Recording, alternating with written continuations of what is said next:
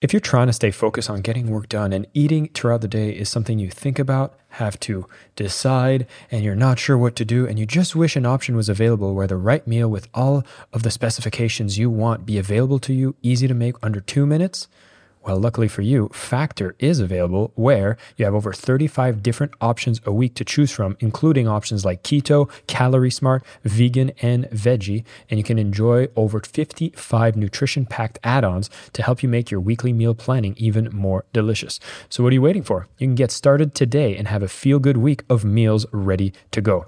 Factor is the perfect solution if you're looking up for something fast that's upscale option done very easily. It's flexible on your schedule where you can get as much or as little as you need by choosing 6 to 18 meals per week. Plus, you can pause or reschedule your deliveries anytime. No prep necessary. They're 100% ready to heat and eat. So there's no prepping, cooking, or cleanup necessary. Head to factormeals.com slash sellingwithlove50 and use code sellingwithlove50 to get 50% off. That's code selling with love 50 at factormeals.com slash selling with love 50 and you'll get 50% off. Not bad. A lot of my friends are retired or retiring, and a lot of them are consciously or unconsciously going through the I coulda, I shoulda, I woulda. And that's not a way to live a life. Yeah, there are extenuating circumstances. I needed to pay the mortgage and then have kids. I get it. But there are things you could do to get off your butt and start thinking about it. Plug into the minds of the world's cutting edge innovators, visionaries, and thought leaders, rewriting the rules of high performance at work. It's your time to make an impact. I am your host, Jason Campbell, and this is Superhumans at Work, a Mindvalley podcast. Mindvalley is bringing you the most advanced education in the world. If you are a member of Mindvalley, know that you're going to get access to all of this for less than $2 a day. See, most schools like Harvard charge thousands of dollars for a college education, and we think this is rubbish. We know that in five years from now, you will be better equipped when you get to study from the likes of the incredible teachers that we bring on the Mindvalley platform with the curriculum design, the amazing storytelling, and the technology that really enables you to truly transform. Go to mindvalley.com forward slash superhuman to learn more on how to become a member of Mindvalley. Hi, everybody. This is Jason Mark Campbell. Welcome back to another episode of Superhumans at Work. Now, today we're going to be talking about a field that we've already heard about. Many people know about entrepreneurship, have heard about it, have considered it, or are actively pursuing it. And we want to go into what has been happening, especially in 2020, when a lot of us have come to question perhaps the careers that we're in or the businesses that we're building into wanting to see what is the true impact it makes in the world. And the guest that I have today is a legend in the field of entrepreneurship. Steve Blank is a serial entrepreneur and educator that is retired from doing so many businesses in Silicon Valley. Get this in 2013, Forbes listed him as one of the 30 most influential people in tech. Harvard Business Review put his story on the cover on why lean startups change everything. The man has written several books, has been at the foundation of the lean startup movement, and his lean launchpad class has been taught at Stanford, Berkeley, Columbia, and New York University, among others. He is a legend in the field, as I've mentioned before, and we're going to be talking about mission, focus, entrepreneurship, and so much more.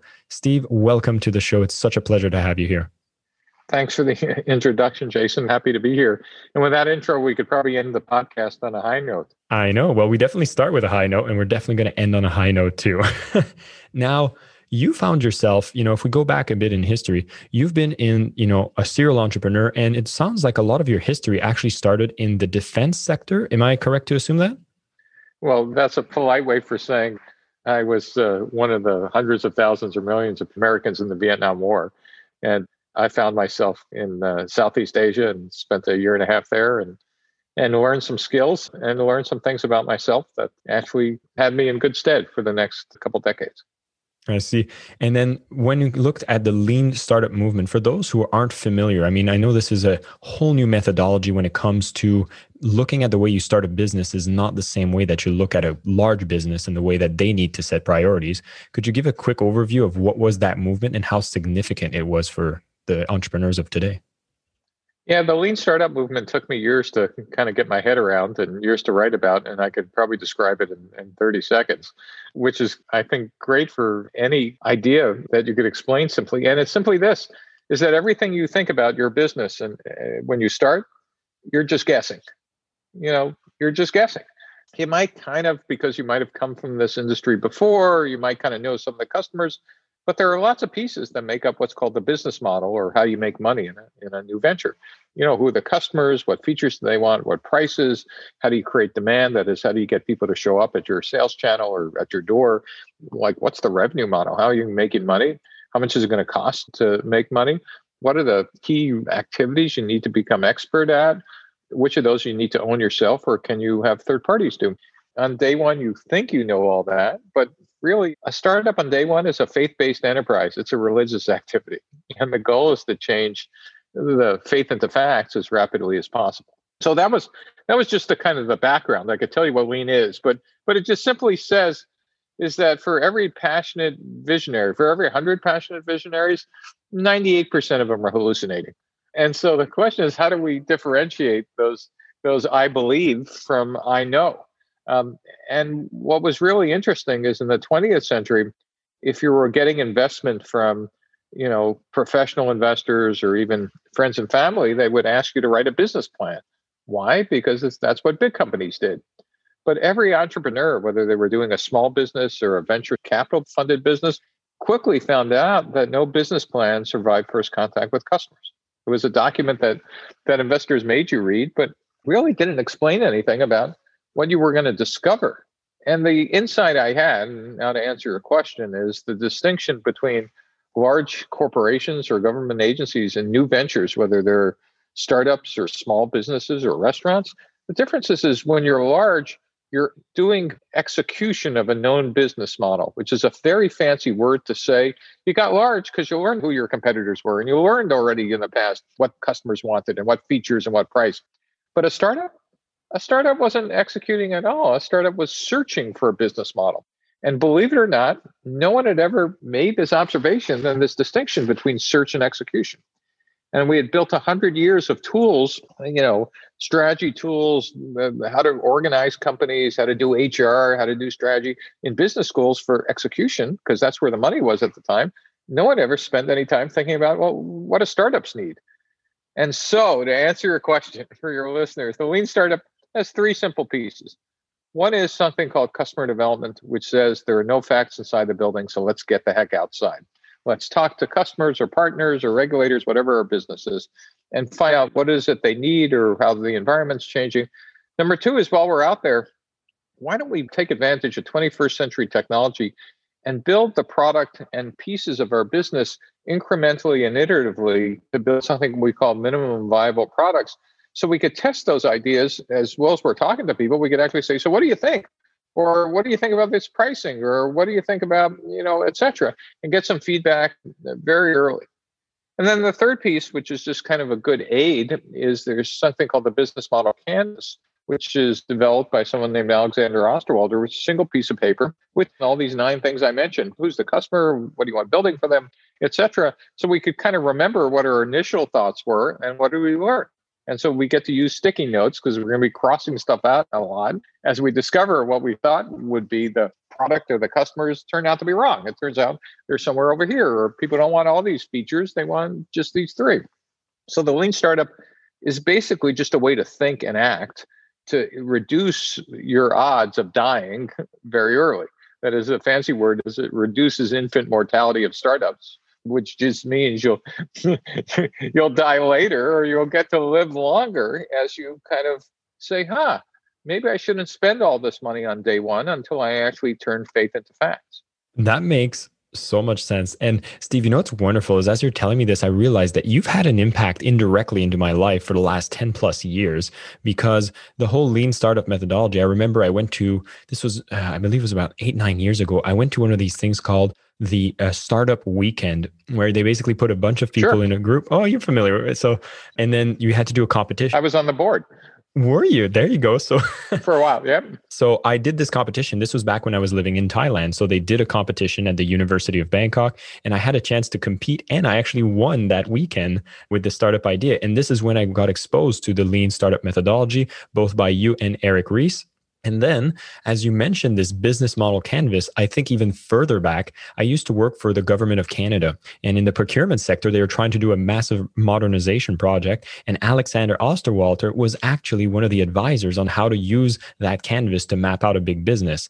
But what I've noticed in the way that you've as I did my research, is you've adapted this to be more mission driven, which is what I wanted to focus on on this episode because in 2020 like if we look 2019 it looks like everybody in silicon valley was going for you know cash grabs doing big startups trying to raise massive money. Seems like the there was a gold mine and a lot of amazing things and great startups were happening. And now it seems like in 2020 a lot of that has slowed down. People are kind of going back to the basics and people are even questioning why do we want to do anything? And so i wanted to hear about of your thoughts of is this an accurate portrayal of what shift has happened in 2020 and do you see that this movement in mission driven entrepreneurship being a massive movement that we need to embrace? Well that's interesting jason. So you know 2020 has had more large ipos than uh, you know public offerings than than we've seen in a very long time. So at least in the us you know lots of money is still being made at incredibly large scale so you know scale and greed and you know obscene returns. So note to listeners that's still there. But back to your point a lot of people have used the pandemic and and this time either forced to be at home or or consciously you know like thinking about how do i want to spend the rest of my life? Is this what i want to do? And i think this mindfulness has kind of had people start thinking about what is the purpose of of where i'm going to work I mean, and some of it not be obvious, you know, for anybody still working at Facebook after 2019, it's going to be like having Theranos on your resume. I mean, you know, a, a company that that started with great intentions ended up being one of the destroyers of democracy out of pure greed. So those are the obvious, but thinking about other things, if you're making the 15th, you know, e-commerce app, is this how you want to spend the rest of your life? And maybe you want to spend some time at it, you know, making some money. And then, okay, if you have, or is there some other way you want to give back? Because, you know, eventually we all realize we're only here for a short period of time. And so, you know, Clayton Christensen called this How do you want to measure your life? What is the value? The problem is, it's only as we get older that most of us get to think about this, but some very smart, you know, folks much younger think about it from day one. I sat on and and helped a bunch of nonprofits or NGOs where people have dedicated their lives since they graduated from school or or just didn't even go to school and just said, no, this is what I want to do to change the world.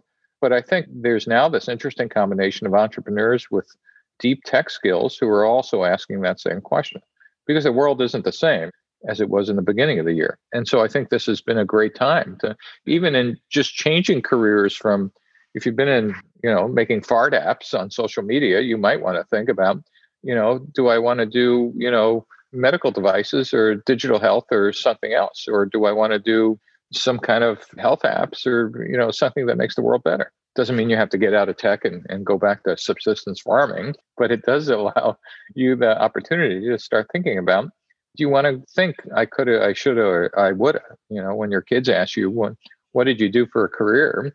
Saying, you know, I made people fight more efficiently on the web isn't really something you want to be known for. You know, it's it's almost like saying on your resume, "What did you do in 2020?" It's like, "Oh, I optimized the conversion rate of my fart app on social media." You know, it's not. But then it seems to me like you know a lot of the drives that might push some people into entrepreneurship is because of a glory of like financial freedom.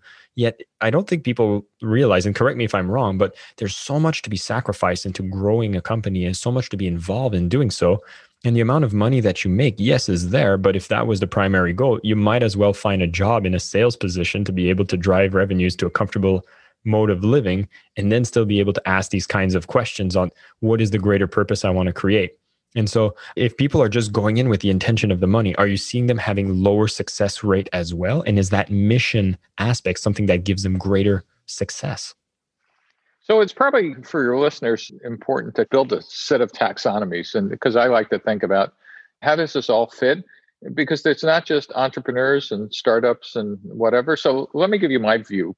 So, number one in the startup world that is venture funded startups, a small subsegment, there are the innovators, the Steve Wozniaks, if people remember that, the guy who invented the Apple One. But then there are the entrepreneurs who are their partners, the Steve Jobs. Jobs could barely solder a you know a chip, but then or write code, even though he claimed he could. But he had a skill that Wozniak couldn't even understand.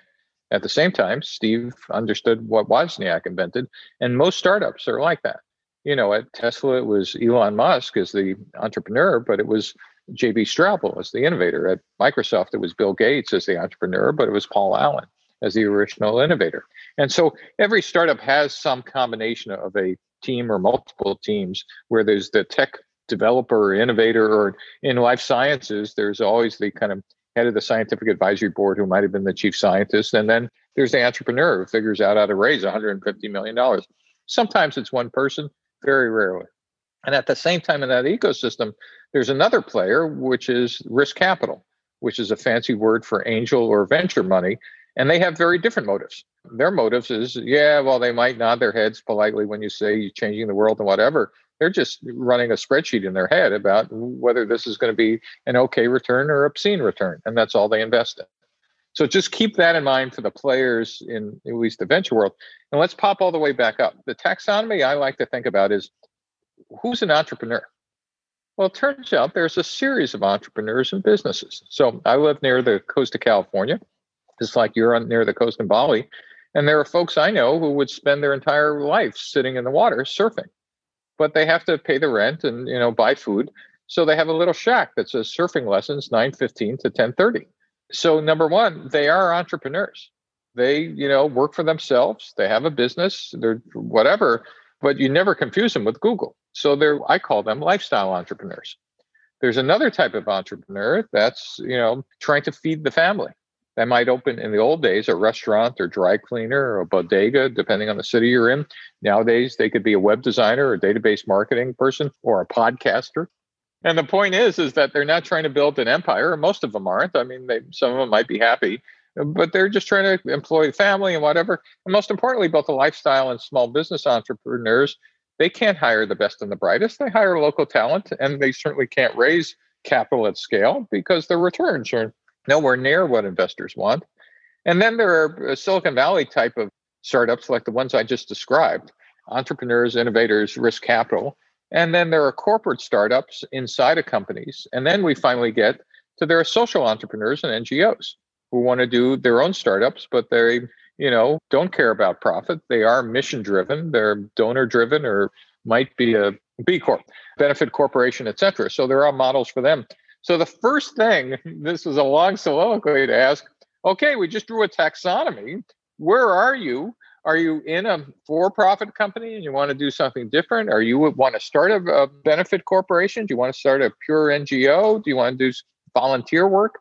I'm very glad that you went down this path because I think it gives us exactly that blueprint to see where do we stand. And you know, in my mind, I was already saying like, hey, maybe some people go into entrepreneurship for, let's say, that amount of revenue to support their lifestyle, which I feel it was like that that family support the family type of entrepreneur was the kind of image that I had in my head here. But now here you've plotted it out in a very beautiful way. And I guess the question that I was asking now that we have this taxonomy is what does the role of having a mission have in maybe these different types of taxonomy to direct the success of going into that venture? Right. So there we go. I knew I knew there was a purpose I was giving the taxonomy for. So think about it. If you're a lifestyle entrepreneur, you're already living the dream. You're living the mission, right? and it could not only be surfing you could already you could be a johnny appleseed or you know your life is mission driven for small business though your life is dominated typically by survival you know and scale as just staying in business right? And by the way the people who own the company is typically the manager as well. It's not like there's some board of directors and venture capitalists etc when i'm thinking about small business you are the owner and the manager.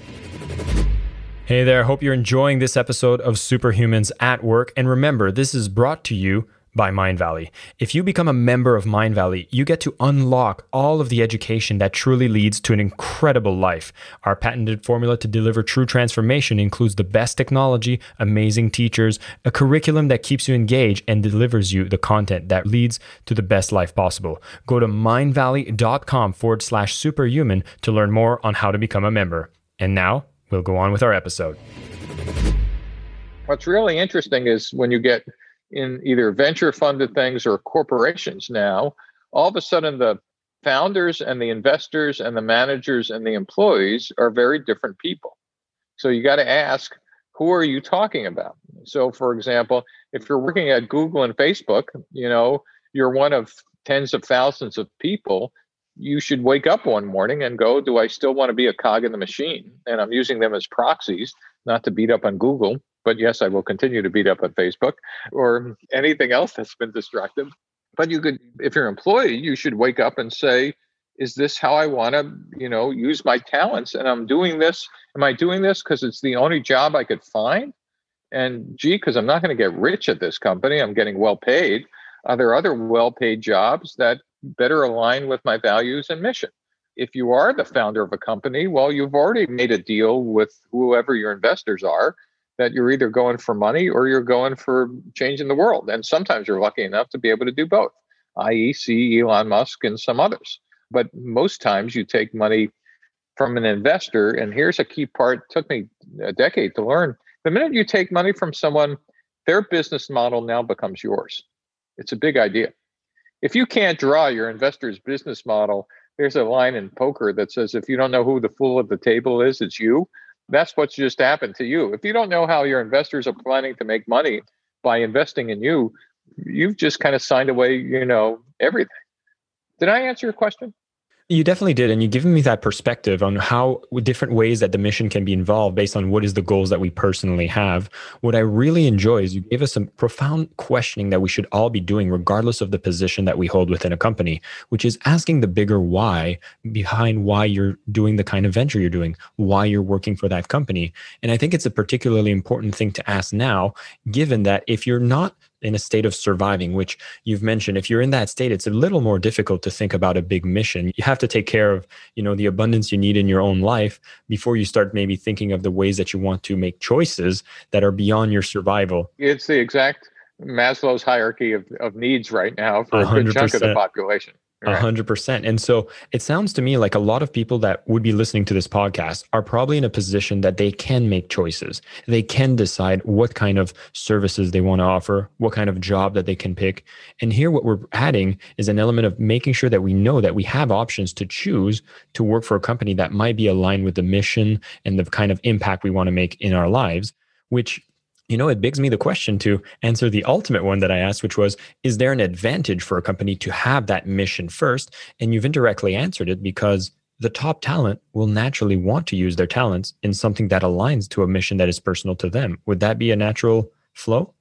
Sure, except remember if you need risk capital, that is, if you need capital to grow, almost always, not always, but almost always, if I had to compete with a mission driven company versus a company breaking all the rules, I'll pick the rule breaking company all the time. Because anytime you want to put obstacles in your own way in a mission driven company, no one will stop you. You just need to understand what the playing field is. And so, given at least in the United States, we have very little regulation, almost none anymore, about Darwinian capitalism. Anytime you want to say, well, here are our ethical boundaries, and here's what we believe in, and here's the things we're going to not do or do, I'm not suggesting it's wrong. I'm actually saying it's right. But understand you're not operating by yourself. If you're in a space, you're now competing with lots of people who don't believe them. And so the only possible win, and it's not the only possible win, but there a possible win is connecting with end users and customers that buy into your ethics and brand and mission and will pay a higher price or pay a premium for the fact that you are I'll just pick one, seventh generation, or pick some other, you know, ethical company that identifies with people's values. And so what you got to be careful for is that doesn't make you a nonprofit by accident, or that you pick a a set of people who share your values are so small that there isn't a market large enough to support your business.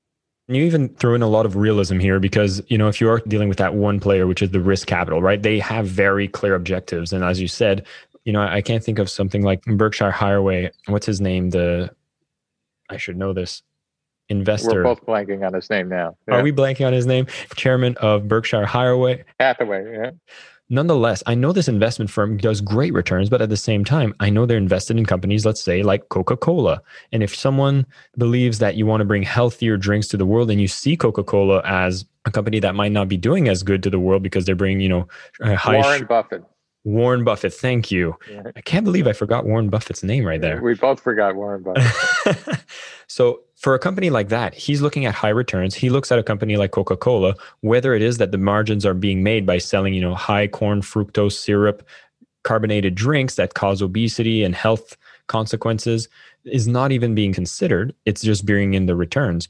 Versus I'm seeing these pressures like conscious capitalism is emerging, or I'm seeing the opportunities that are created from companies that seem to be doing a bit more ethical choices. And I'll I'll just pick things like Whole Foods, or even looking at you know a mission driven company like tesla or elon musk's you know group of companies seem to have mission first yet still is doing excellent is able to drive a massive business did the mission have anything to do in that success or was it still down to the pure metrics?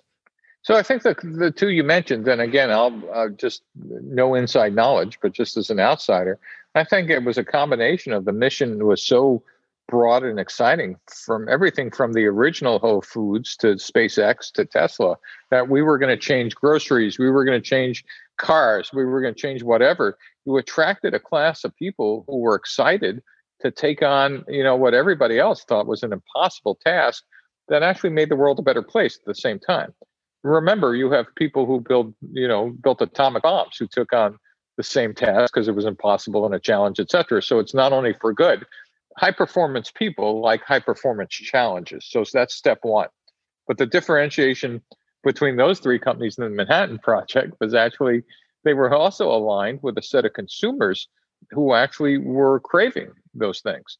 That is, they tapped into a latent need for people wanted high quality, potentially organic and non organic food at Whole Foods. You know, there was a an idea that maybe electric cars um, were cool, but what he did with Tesla, there were a bunch of clunky electric cars. What he did was deliver an incredible Venn diagram, an intersection of aesthetic design that didn't look like you know some square box or something out of the Jetsons. It just looked incredibly cool. Something that was very fast, and then broke all the other rules about distribution channel and about not selling through dealers, about automatic updates, about their own supercharger network, about all those components that actually change business models on top of it being cool and changing the world. The same with SpaceX. You know, Elon's line is, I want to die on Mars, just not on landing, which is such a great line, you know, and everything is kind of a step to do that. But remember, for all three of those companies, so they attracted world class people who were aligned with both the vision, but more importantly, the challenge. So that's where you got the best and the brightest, not just the best and the eager, but the best and the brightest because the bar was high for all those. You had to be best in your field. And then they delivered products and services that weren't okay or they were better or incredibly different than the competitors. That's what made these things work, not that they just had a mission. Does that answer your question? I think you picked three great examples. And you answered the question brilliantly. And I love that we were able to uncover and unpack so much in those answers that gives us a big framework that we can look into this. So I now want to drill it back to kind of the individual. I'm an individual. I'm listening to this. 2020 has happened and I'm in having these existential crisis right now. And I want to do something that's maybe more aligned to my values, a bit more aligned to the mission. I am hungry and I want to do something as a superhuman. Are you seeing any kind of industries that you think are most exciting to be looking into as entrepreneurs? Are there places you feel that are the places that we should be looking at solving problems on the planet? Are there good resources to find those kinds of places? Yeah, it's very funny you asked that because literally today I had conversations with two people. One is a woman who's wants to use uh, advanced genetics to grow trees faster to capture more carbon at the same time grow pine and others at twice the rates that existing trees you know we could argue whether that's good or bad whether you know genome editing trees are like a good idea but the carbon capture part is something we're we're definitely going to need to fix. And at the same time, I spoke to someone who was doing, of all things, enterprise sales for a consumer, you know, tracking company who wants to get into AI-driven cancer detection. And you go, well, what do they have to the same to do? Well, it was somebody with enterprise software skills in sales, well, you know, selling hospitals is not that different than selling any large organization. There's new language and new regulations you need to understand, but selling to large organizations, uh, once you kind of have that skill set. But she was really interested in doing something meaningful. And I thought that was a great conversation because it was mission driven, not just, you know, hey, I want to now sell to hospitals. No, I want to help save people's lives. And yeah, if I could have a sales job doing that and make money, that's great. And because I'll be on commission but I'll feel a lot better when I go home at work instead of having to take a shower. Like, you know, did I figure out how to help companies, you know, do tracking better for advertising versus. So I think those conversations are going on a lot. I think what I suggest to people is you really have nothing to lose. At least it can't get worse. How how worse can this year get? I mean, like you know, except in California, I'm waiting for the earthquake and the meteor to hit that that creates the tsunami. I mean, we we only got three left I've already been in the middle of a forest fire here in California. So, uh, you know, I've kind of checked all the boxes except for the quake and the meteor. We already went through the election and we're waiting for January 21st here in the United States to see what happens. But seriously, for your listeners, you don't get an undo button in life. And the worst thing I've seen, I have to tell you, I'm at the stage in life where a lot of my friends are retired or retiring. And a lot of them are, are consciously or unconsciously going through the I coulda, I shoulda, I woulda. And that's not a way to live a life. Yeah, there are extenuating circumstances. I needed to pay the mortgage and then have kids and they need to go to college. I get it. But but there are things you could do to get off your butt and start thinking about it. And what a perfect time now because online are a ton of free online, you know, you want to learn about life sciences, just type life science free, you know, course. You want to learn about CRISPR, Cas9 editing, or you want to learn about diagnostic. I'm not even saying that. Want to learn about a different career. Literally within 15 minutes, you could. There's more stuff on the internet than there is like time you have to type it. And no one has to know where you are right now. It's wonderful. You could hold four jobs at a time and no one would know. I mean, literally, I'm not saying you should do this, but you don't even have to quit your old job before you take your new job you could be making more sales calls than you ever could. I'm using sales as a proxy, or you could be writing code for three companies before they figure out you're somewhere else, or whatever it is. But again, I'm kind of projecting my lifestyle and how I lived my life, which was, you know, always fall forward. I always stuck out my thumb and always volunteered for new things. And so that was that was just my makeup. And I'm not suggesting that in fact the world would be worse if everybody lived like that because we'd probably be dead as a human race in about three generations because most of that stuff is risky. I'm glad we have people who are considered about what they do and but now is a great time to be thinking about you know you don't get to do this again unless someone someone knows a shortcut this is it and so make it meaningful and make it matter Steve, I wish we could have a so long conversation. And for everybody listening, this was such a joy go to steveblank.com. We're going to put the link in the show notes. He is an active writer. Steve, thank you so much for coming on the show. And just to recap it for the people here is we talked about serious entrepreneurship. We talked a bit about the lean startup model. Of course, lean startup being that you don't have the data, you're basically guessing. And what's the best way you can go out to guess? Getting in touch with the customer, learning more about the customer, using the business model framework so that you can see where all the pieces put together. And there's going to be links to all of this in the show notes. It's definitely something I encourage you to discover more.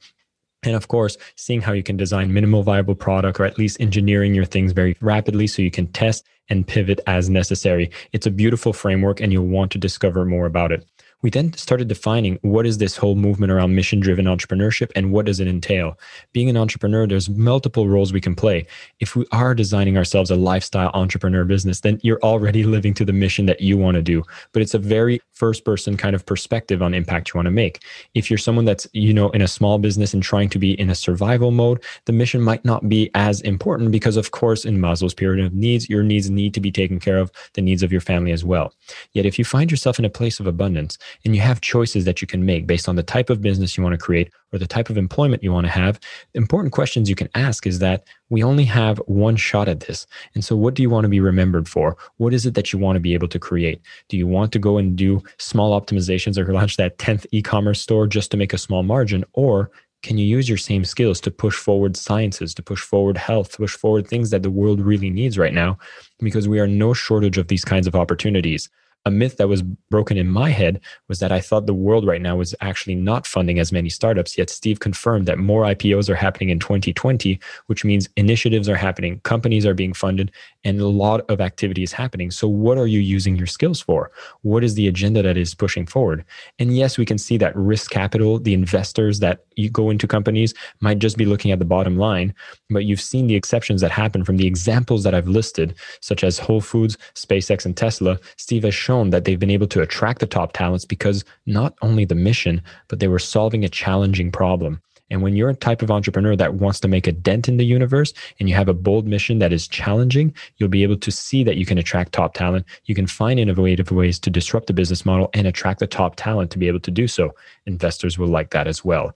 Overall, this whole episode was a lot of information on all the different types of things we can look into entrepreneurship and ultimately leaving us with the big question why do you get up in the morning and go work? Why is it important? And what's the legacy you want to live? Because you don't want to end your life with the should have, could have, as Steve was mentioning. You want to be able to go boldly as a superhuman and really make that dent in the universe. Steve, once again, it was such a pleasure to have you on the show. And everybody listening, thanks for tuning in.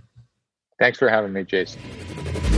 Once again, everybody, thanks for tuning in to Superhumans at Work. I'm very grateful for all of you who tune in on a regular basis, listening to these amazing interviews with these guests that I get to find.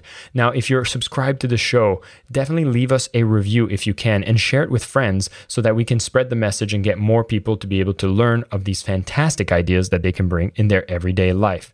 And these episodes, of course, are brought to you by Mindvalley. When you go to mindvalley.com forward slash superhuman, you get to discover the transformational education that we get to deliver, where we bring the best technology, the best teachers, and ensure that it teaches you what leads to a truly incredible life. Thanks again for tuning in and watching the show, and until next time, stay superhuman. My name is Jason Campbell, and this is Superhumans at Work, a Mindvalley podcast.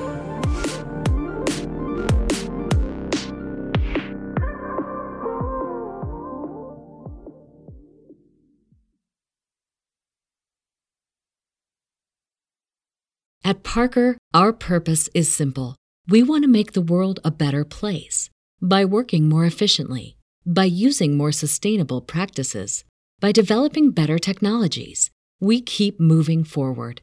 With each new idea, innovation, and partnership, we're one step closer to fulfilling our purpose every single day. To find out more, visit parker.com/purpose. Parker, engineering your success.